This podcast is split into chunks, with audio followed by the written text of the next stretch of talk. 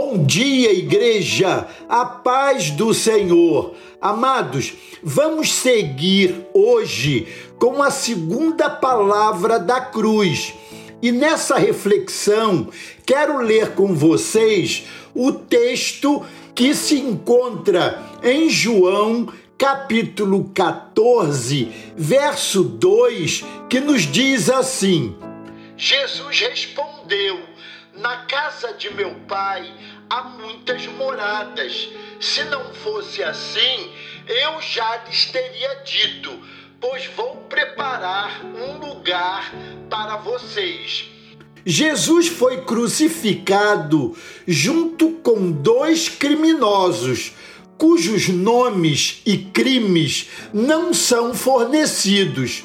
O criminoso número um descarregou sua fúria verbal, desprezando e debochando de Jesus. O criminoso número dois, que chamou Jesus pelo nome, tinha uma correta visão sobre si mesmo e sobre os condenados.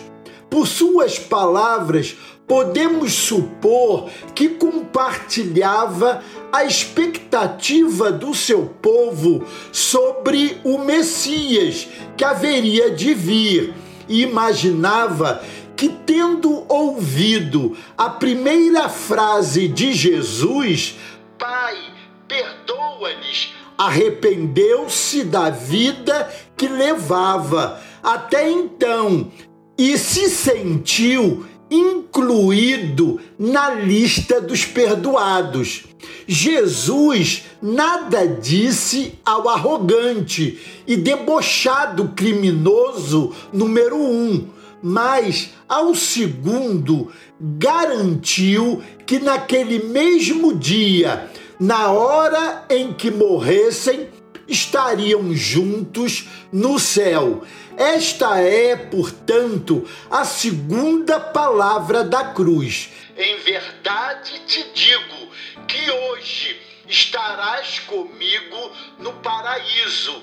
Lucas capítulo 23, verso 43. A resposta de Jesus mostra que Ele ouve as nossas orações, mesmo que contenham erros. Afinal, não sabemos mesmo orar como convém como diz Paulo aos Romanos no capítulo 8, verso 26, a promessa particular ao segundo criminoso faz parte da promessa geral feita a todos os que aceitam o perdão que ele oferece. Amados, a salvação é imediata, o céu é imediato. É Jesus quem nos garante.